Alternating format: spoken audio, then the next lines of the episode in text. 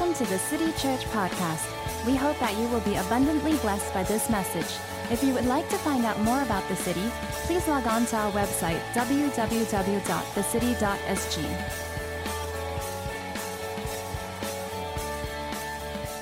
Good morning again. Uh, you know, this morning as I woke up, it was just a, a bunch of thoughts. I don't know about you, but uh, for some reason, uh, you know, sometimes when you are, you know, uh, felt you feel led to reflect on something, it's just bam, that week is like challenge and tests and, and all that galore. And so this week I found myself kind of, you know, being drawn to reflect again and again on how Jesus is my peace, right? How Jesus is our peace this season, not just because of Christmas, just, you know, just a lot of things going on in the head and the heart. And, you know, how many of you feel that way sometimes? Maybe. No hands. Yes, one. And sometimes we're just in this turmoil. And this week I just found like, God, yes, peace, you know. And so uh, even as I jump right in, uh, uh, as sometimes Pastor Andre like to say, we've got ground to cover. I'm gonna just, you know, zoom past some stuff and hopefully, you know, we're able to land together in this place where we can respond to God corporately uh, uh, and, and, and with His inspiration, right? Not just my words. So let's pray uh, as we prepare our hearts for the message. God, we give you thanks thanks because this morning we can gather here and we are not just here physically, but God, we come, uh, we bring all of ourselves, uh, we seek, we worship, we look to you, and we receive all that you have for us. In this place, or those online, we receive all that you have for us right here, right now, for our lives and for the world. And we open our hearts up to you, Holy Spirit, that you would work in us such a, deep work uh, that, that goes beyond the voices and the turmoil that we may feel or we see around us. And that God, your word will go in deep and produce fruit that is pleasing for you and is fruitful for the world. And so, with that, we give thanks and we say yes to all that you have to uh, say to us this morning as your body, as your people. In Jesus' name, amen. Amen. This morning, uh, I titled our closing message as Redemptive Living. And there's going to be two parts to this message. The first one is God's redemptive plan. So, God, and second part is us. What is our part, our participation in it? And you know, much of this I've tried to kind of uh, capture from all our various messages in this series. So it's going to be like a brief, like, like recap, uh, like an overview if you didn't catch parts of it, and, and then land somewhere where we can act together. So, what is this about God's redemptive plan. Now, recall, recall this beautiful uh, diagram that Tim uh, shared with us last week. It's four chapter gospel that we looked at. And most of the time we live our lives, we just think of these two parts, right? The fall, oh, um, the world is broken, my life, I, I, I have a need of God. Then that's where we say, yes, I want to know Jesus, and we have a relationship with Him, and then we live in this salvation, this new life that God has given us. But we're reminded through the series, right, that there is really just this macro, this, this whole grand narrative, which, you know, God from the start, God's perfect design before sin came and, and, the fall happened. And in this age of long, long period of redemption, we are working towards God is moving history, all of history, human history, all of creation towards a known end that He knows, that He a certain kind of end. God knows, and that is the full restoration. All that God is restoring in the world, in our lives today, there is coming a day when that restoration will, will be full and final, right? So that's like the four act drama that we often talk about. When we read scripture, this is uh, uh, something not to be missed. Right? You'll see this throughout uh, from Genesis to Revelation. One passage, for example, Ephesians 1, shows, you know, elements of these threads. Blessed be the God and Father of our Lord Jesus Christ, who has blessed us in Christ with every spiritual blessing in the heavenly places even as He chose us in Him before the foundation of the world, that we should be holy and blameless before Him. In love, He predestined us for adoption to Himself as sons through Jesus Christ, according to the purpose of His will. Verse 6 To the praise of His glorious grace with which He has blessed us in the beloved. Verse 7 In Him we have redemption through his blood, the forgiveness of our trespasses according to the riches of his grace. Verse 8, which he lavished upon us in all wisdom and insight, making known to us the mystery of his will according to his purpose, which he set forth in Christ, verse 10, as a plan for the fullness of time to unite all things in him and unto himself, things in heaven and things on earth. And you see here elements of it. You see, like, yeah, the, the creation, right? God, since the foundation of the earth, has had this plan. When fall came, redemption, God set in motion since eternity past. That before the foundations of the world, God has chosen us, predestined us. And this is according to his plan, his will, and towards that place where he will unite all things to himself, all things in heaven and on earth what is the mission of God? And we've talked about this, we've looked at this. Let's look at it one more time. The mission of God. What is God's redemptive plan? Is that it is His attribute, the mission of God, His attribute and His activity of reconciling all things back to Himself, His perfect design, so that He might reign with, so that you know, we once again bask in the fullness of His glory and His presence, right? And live among His people for eternity. Let's talk about who this people, uh, uh, uh, what that includes, okay? When God has a redemptive plan, who is it for and what for and through whom, right? Well, I would I would say, and we know, like his people here, we look at scripture, we know it's Israel and the nations, right? We are within, you know, God's perfect redemption plan. And Israel and the nations, I'll bring you through just some scriptures real quick. Uh, three from Genesis and then two from the NT. Let's look at these verses from Genesis 12 verse 1 to 3. This was when God initially spoke to Abraham and called him out of his home country, verse 1. Right, and verse 2 says, I will make of you a great nation. I will bless you and make your name great so that you will be a blessing. I will bless those who curse you. Him who dishonors you, I will bless, I will curse. And in you all the families of the earth shall be blessed. And this was God's first, uh, it, you know, this promise given to Abraham in this account, Genesis 12, 1 to 3. Uh, jump forward to this place where some of you might know when Abraham finally got his promised son, Isaac, and God said to him, Bring him up to the mountain and sacrifice him to me, right? That account is one of uh, uh, most like significant stories, uh, even in, in my spiritual journey, is this whole account of Moses, I mean, Abraham having to bring his beloved only son to Mount Moriah and having to sacrifice him because God says so. Genesis 22 tells us this. Uh, and in your, this is after uh, uh Abraham had obeyed God, but then God then provided a ram and then this was God saying to Abraham again, right? And in your offspring shall all the nations of the earth be blessed because you have obeyed my voice. The righteousness accredited to Abraham is because he believed God. And so God again reminded him of this promise. And we see again in the account. So Abraham, Isaac, Genesis 28, Jacob, right? This was the account where Jacob had a dream of the ladder.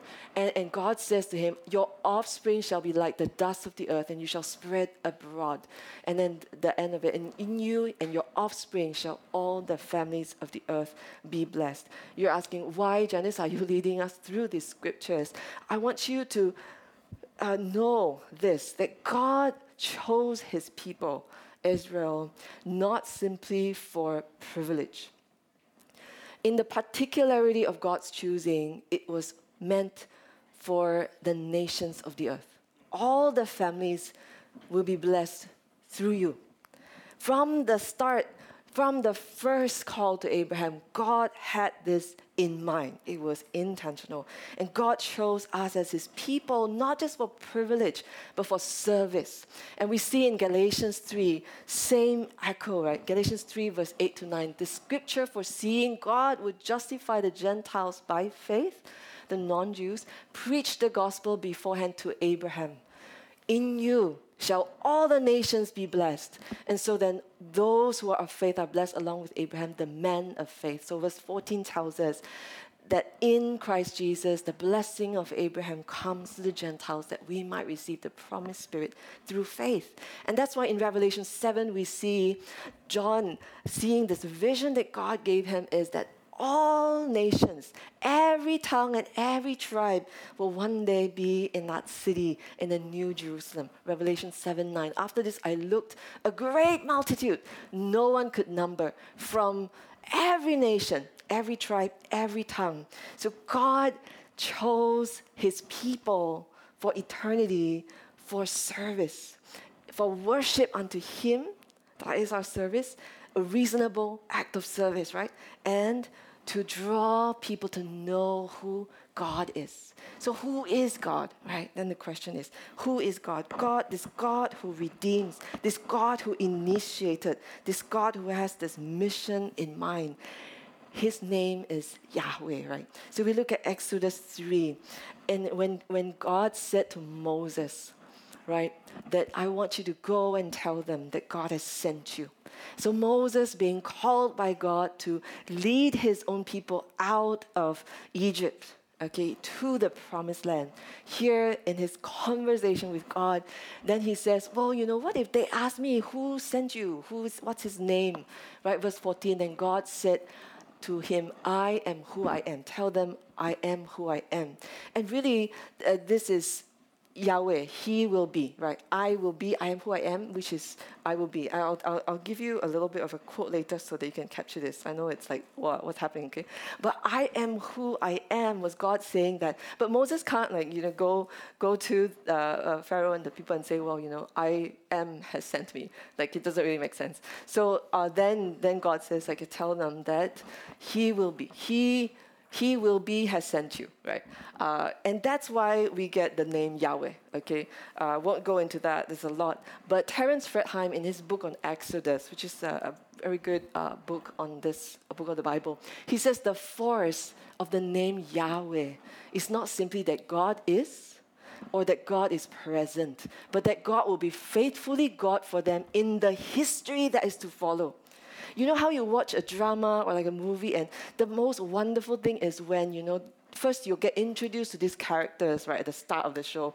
And as you go through episode after episode the really good shows are like when you see the character develop you know what I mean? Then towards the end, you're like, yeah, I, you can kind of get into the psyche. I know what he's thinking, know what he's saying, you know, they, because you come to know the character. And that's the beauty of what uh, is saying, you know, that, that God will be this God in the history that Israel that will follow Israel, that Israel will experience, and we now grafted in, we will experience who this God is. God can be counted on to be who God is. Israel understands their history from this name, Yahweh, and the name from their history.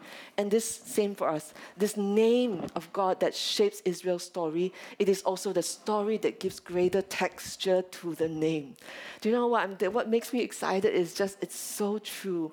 It once we know, okay, God, we read the Bible Bible and sometimes like, yeah, who is this God calling Abraham? But when you read through the Bible and you see the narrative and the story develops, right? The character development of who God is, his faithfulness. He redeems, he delivers, he saves, he loves. He is covenantally faithful. He is loving and kind. His loving kindness endures forever. And you come to experience the texture in greater measure, the texture of His name, who God is in our lives, who God is in the life of the church. God, Yahweh, my God, my Lord, our Lord, Lord Almighty. God is a God who is covenantal and intentional. not incidental. And we see that in his mission, his heart towards us to draw us to return to his presence. And we must remember that God's redemption plan, God's redemption plan for all of us, is not just covenantal, it's not just intentional, that is not just for privilege, but it is also for service.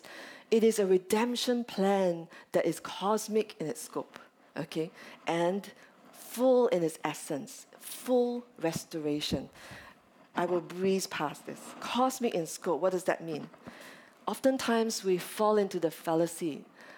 The salvation that I have from the gospel is just for me and my personal life improvement, right? But it's not. We remember that God's redemption plan is not just for me or for you, it's not just even for humanity, it is all of creation, right?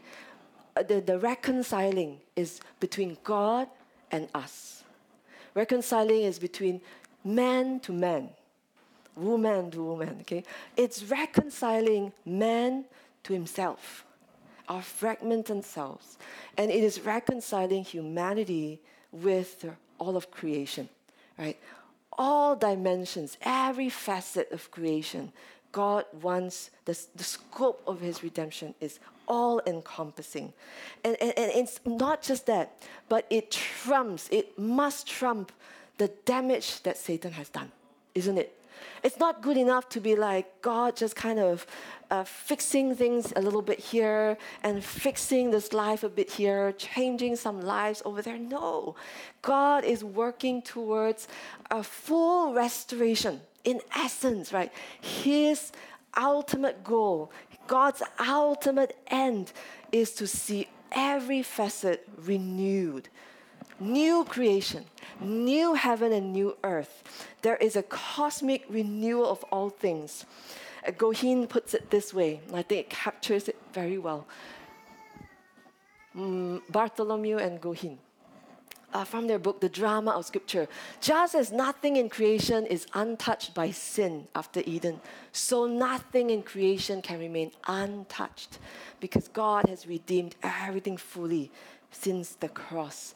And we are all being moved throughout history towards this end. Now, Janice, where are you going with this? I'm giving us again, you know, uh, uh, I guess there is no over kind of soaking in this that God is such a God. And God is powerful and God is able. If some of you know uh, from Lord of the Rings, I think I've mentioned this, but such a such a good short uh, moment where it's impactful. Is you know often we look at the things, the brokenness of the world, and we're like, oh, you know, oh, when is it gonna be good again? And I think Samwise put it very nicely when he says, Is everything sad? When he thought Gandalf was dead, right? But then when he opened his eyes from his sleep and Gandalf was standing there, he asked him, Is everything said going to come untrue? The answer is yes. It's not like he's saying, Is everything go- good going to happen? No. Think of the, the you know, is everything said going to come undone? everything that Satan has done, everything he has broken, is going to come undone? Yes. The answer is yes, and it will be greater still in the new heaven and new earth. God is going to trump the work of Satan. Everything that's once been broken and lost, it will be greater still. So, God's redemption plan, remember, it is the full and final restoration on a new earth of the whole of human life in every facet of the whole creation. All of that, God fully will restore. That is God's redemption plan. And that is what we talk about when we talk about what is God's mission? What is God's plan for my life? We talk about holy ambition, work as mission, or you know, relating with others, hospitality. What is the goal to which we are working towards and participating in this. There is no worthier story. There is no mission more worthwhile, is it? There is no work that is more significant than this to which we can give our lives to. Something not just greater than ourselves, something that is there is nothing greater than this. When we've often heard, you know, give yourself to something greater than your own self. This, brothers and sisters, church, this is that which we give our lives to. And it is the story that shapes, that ought to shape our lives, right? So this is God's redemptive plan. Let's move on to the second part. Are you guys okay? God's redemption plan tells us our part in it, our redemptive participation in what God is doing. Question for like five seconds to think. If that end goal is true, if there is this certain definite flow to all human history and culture, the question, how should we then live? Versus pursuing peace, affluence, comfort, progress, how should we then live?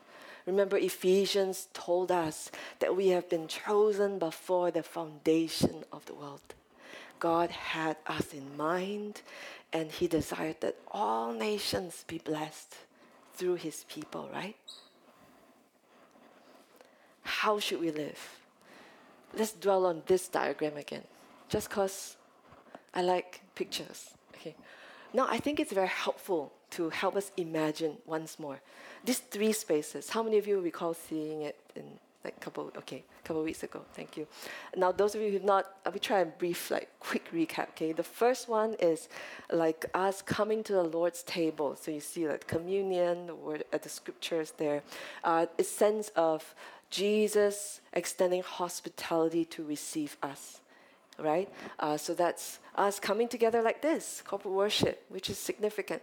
Second is our home that represents the life uh, that we live on the day to day, right? Where we perhaps like host people, or we have like live groups, or we meet, we socialize. That's where we spend a lot of our time.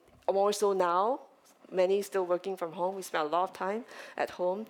Maybe I should have put a high-rise HDB there, but I did not. But yeah, so that signifies us in our home setting where we host people, where we, it's kind of like our home ground, right? And the third one is where we are perhaps like out there, like on the streets, or when we go somewhere where we don't really frequent very much, but we go there either by intention or for out of need. We're there and uh, we come in contact with people that we otherwise won't in the in the first two, right? These three spaces. For example, uh, being intentional to just like go and hang out in a neighborhood coffee shop uh, and making friends there, or going to befriend the homeless, right, or those who are rough sleepers. Um, that that and actually making room to be hosted by others. So it's not a home ground and that's okay, right? So that's these three spaces. Remember, we talked about how church is the sent people of God, right? We are, because God is a missionary God, so we are the sent ones. We, we gather and we scatter, right? We come together and we go off, go out. We are the collective witness of God's kingdom. We are that reality of the gospel we are not to be attractional. Come, come, lie, lie, okay. But we go. Very much so, our homes, our neighborhoods, and the cities, wherever, right? Newbigin puts it this way. I will try to truncate it. It's a bit long. Uh, but Newbigin is one of my favorite missiologists. That's awesome. And he writes this It will only by, be by movements that begin with the local congregation in which the reality of the new creation is present is known, is experienced. And we need that, right? Where, and, and from which men and women will go into every sector of public life to claim it for Christ. I love how he writes it to unmask the illusions which remain hidden.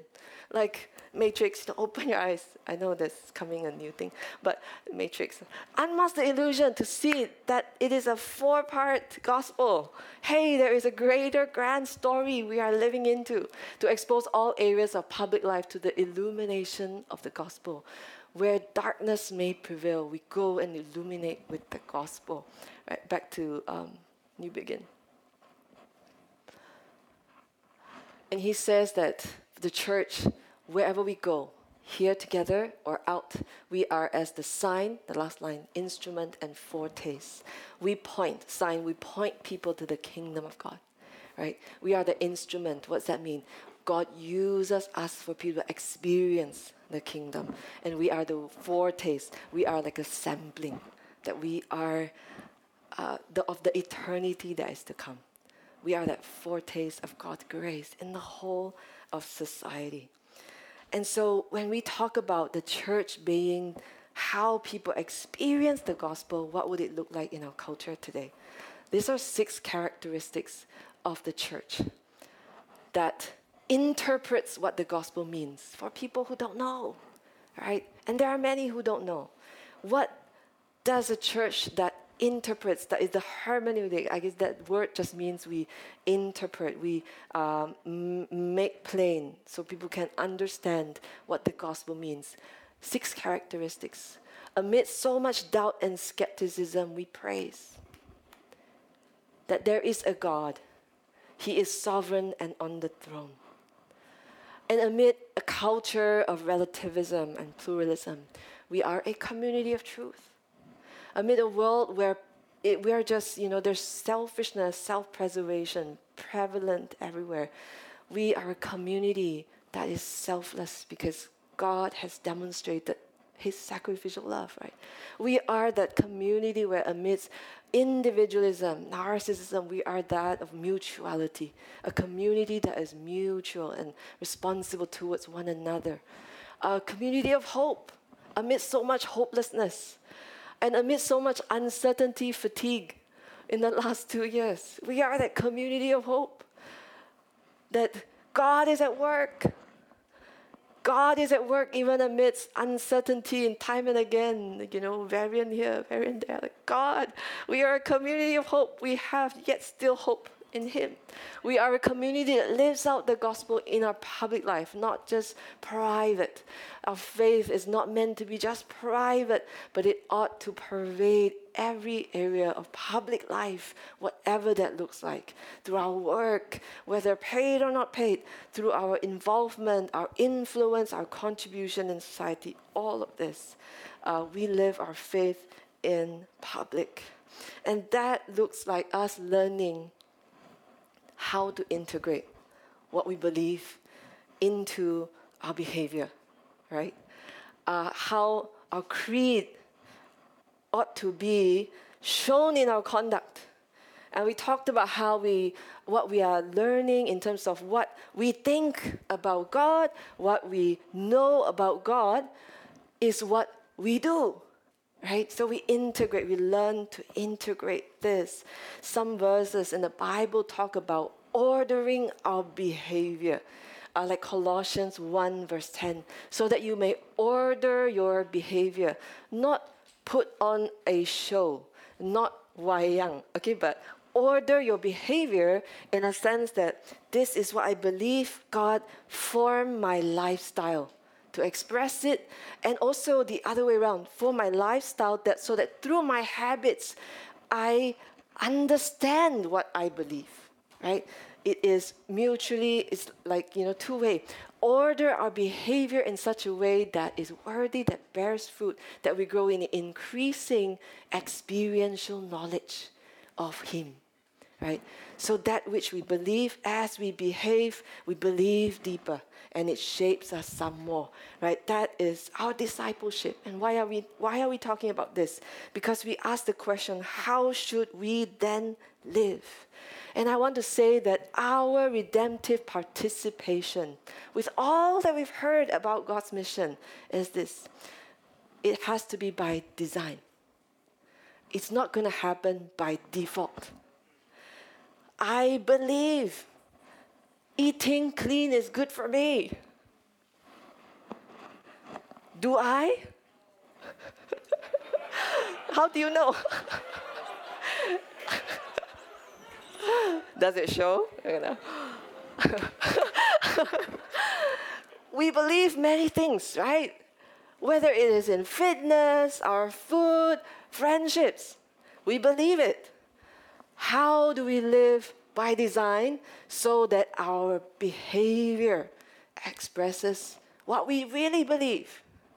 There is a gap. Our faith is yes, God wants to redeem all, and my work is mission. How do I live? By design. That's the question, right? We must cultivate rhythms and relationships that create, redeem, sustain these things, this very life that God has called us to live. We must cultivate them because they don't happen by default. And how we cultivate that is, as Willard says, the combination of this. Of course, Holy Spirit transforms us and shapes us, but we, we how that transformation and where it ha- takes place is in our day to day, in the mundane, in our daily experiences, in the daily life, and it is through the habits, our disciplines, our spiritual disciplines. So there God teaches us redemptive living. Brueggemann says this. Today I like all my favorites. Uh, Brueggemann says in the theology of the OT, OT, he says, Yahweh, remember we talked about who God is, right? Yahweh's work in creation is never an act of raw sovereign power, but an act saturated with covenantal, ethical intentionality. So we mirror him in our intentionality, right? Yahweh characteristically intends not only to have a world, but a certain kind of world. Again, intentional, purposeful, one that generously and gladly attends to the goodness and extravagance, the abundant life, extravagance of life.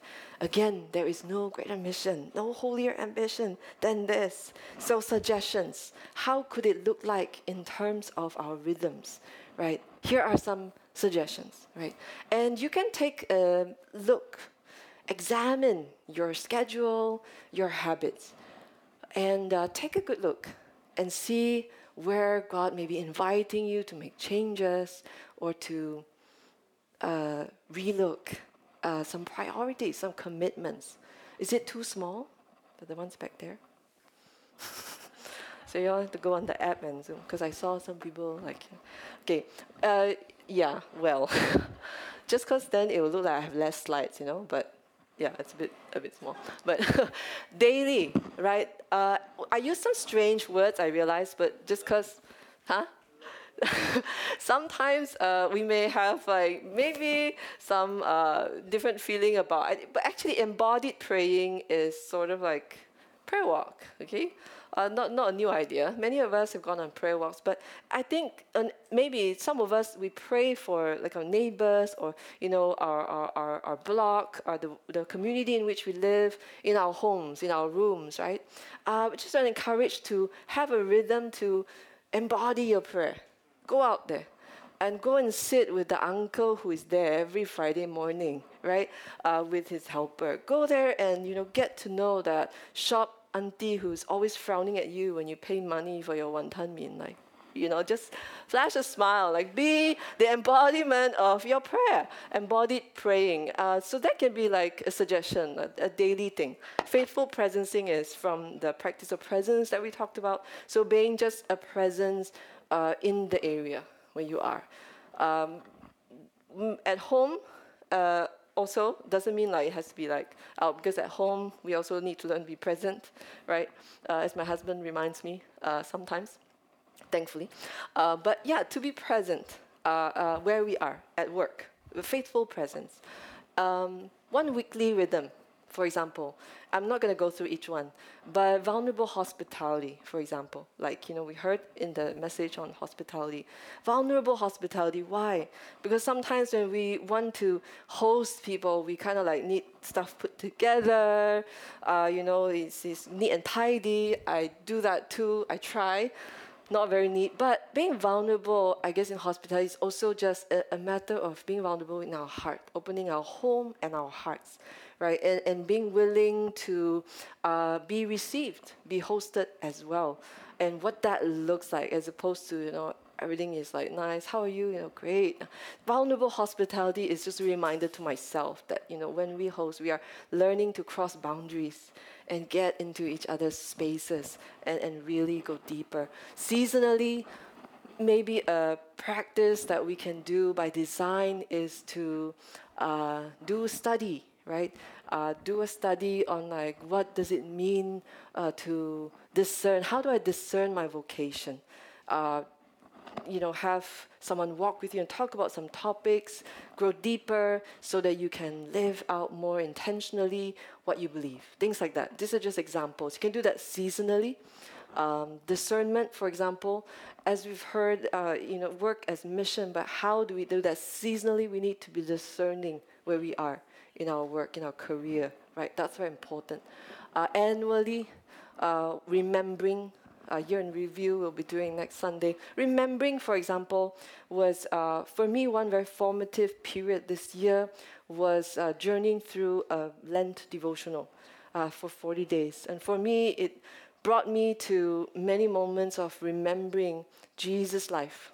So Lent being, you know, preparation towards Easter, but there's remembering all the way how Jesus called his disciples, how he healed somebody, how he blessed the woman who was caught in adultery. Oh, just these things, just remembering the life uh, and the goodness and the love of Jesus, right? So that was for me uh, an annual thing that I did this year. So, for example, these are some ways we can be intentional.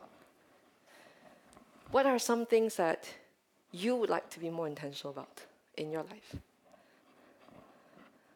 Just for thinking, no need to yell out. What are some ways in your daily rhythms, in your weekly rhythms, or that some that we should do annually, seasonally? What are things that help you to live into God's redemption in your life, in the world? And these are not just individual practices, right? When we come together like this, we are reenacting the gospel. When we lift up, you know, sounds of praise together like this, or at home when you sit and, and, and sit with scripture, or when you go to someone's house, or we are reenacting God's redemption, God's hospitality, God's embrace, God's acceptance. We embody the love of God.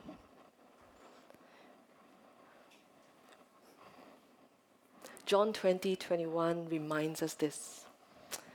And here I will uh, lead us into a time of response. You know, this verse, I felt it would be good to return to this verse once more as we close off the series. Because I think sometimes the danger of us talking about, you know, our missional living and being intentional to be the light and salt and to be witnessing the gospel everywhere we are can sound like a lot of doing, right? It can sound like a lot of flurry of activity. I must do this. I need to show compassion in this. I need to give generous, generously to this. Uh, I need to be intentional about this. And that's not wrong. To be intentional and just to re examine our lives, yes. But we remember how God, it is in God's nature to give and to reach out to us in love, right? that it is out of who He is. And this verse reminds me that, and hopefully uh, you too, that we are missional not because we do a bunch of like many things that are missional. It's not the actions itself. It is not the robustness of our schedule itself, right? Or how well planned the way that we budget for things are to give to this, this, this. It's not. It is ultimately, this is who I am. Brokenness and all, flaws and all, this is who I am, and I want to live for God's purposes. And it is not in striving, it is not in doing, but simply out of who I am. And who am I? I am that redeemed child of God. I am growing as his daughter. And so are you. And so, in the same way that Jesus simply walked and lived on earth, sent by the Father, just him being who he is. And, like, you know, the tree that we heard about last week, the tree being just the tree. Us simply being missional just because we learn to walk with God and we share it. That's all. That's just who we are. So, can I invite you to put aside your things? Put aside, I don't know what thoughts you may be distracted with. Just stand with me for a while as we come and respond to God. And I have the worship team up with us. Before we respond to God in song,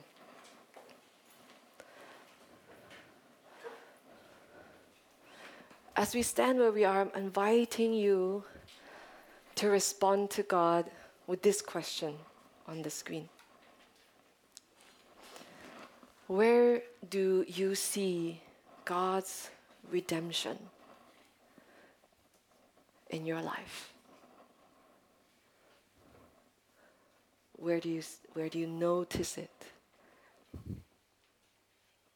Where do you see it in different aspects of your life?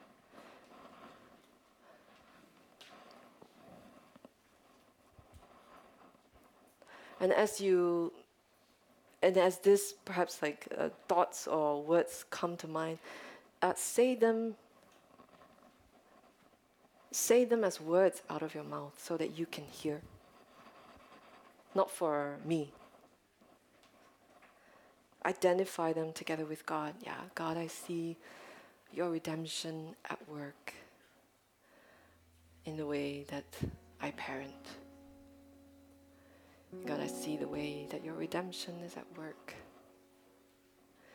in how I tend to binge watch stuff. You remind me again and again. God, I see your redemption at work.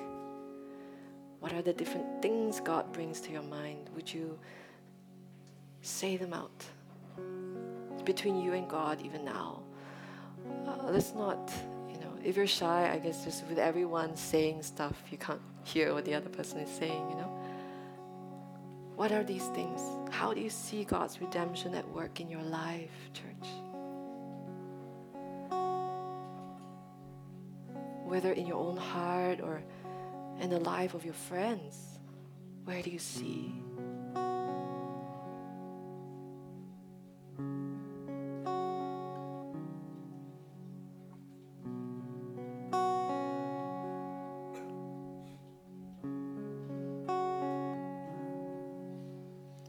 sometimes it's in the smallest things.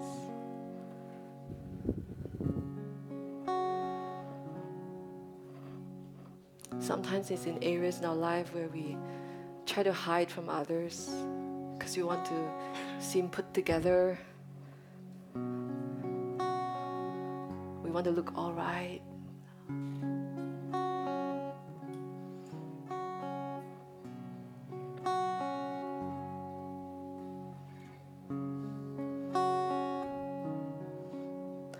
God's redemption at work in your relationships?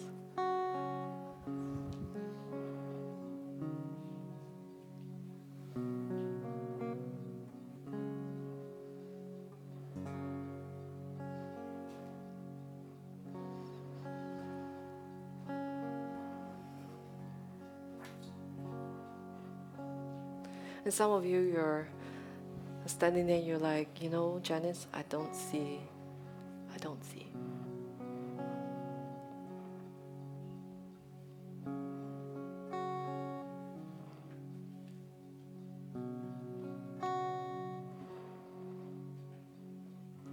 But you know, this morning God says, No. My redemption covers over all of creation and it includes you.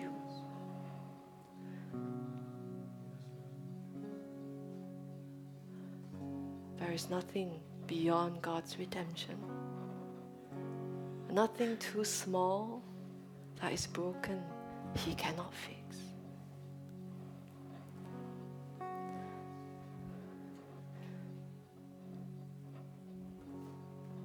Would we fix our eyes on Him?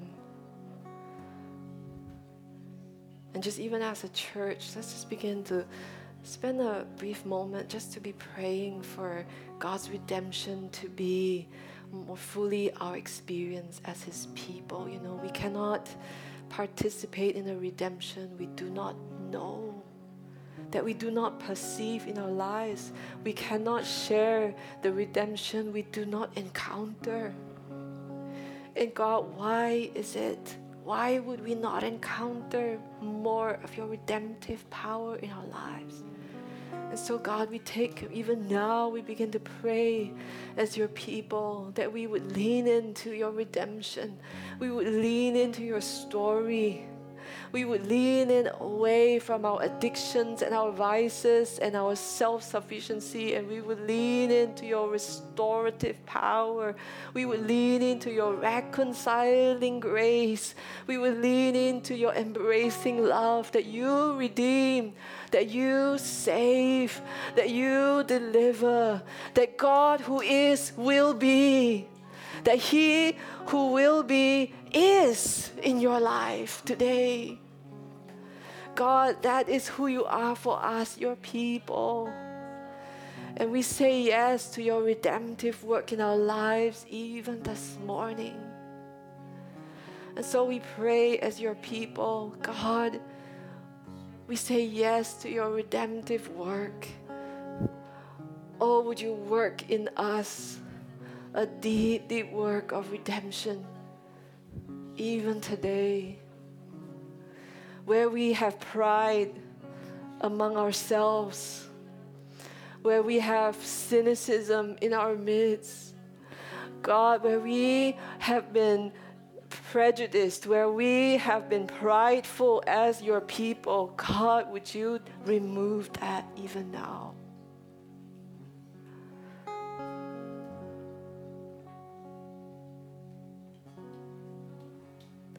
God, we respond to you. And so, church, where you want to give thanks to God this morning, I just feel a grace to express, you know, what's on your heart, giving thanks to God for His redemption plan. So let's take a minute now before we worship just to give thanks for His redemption in our lives.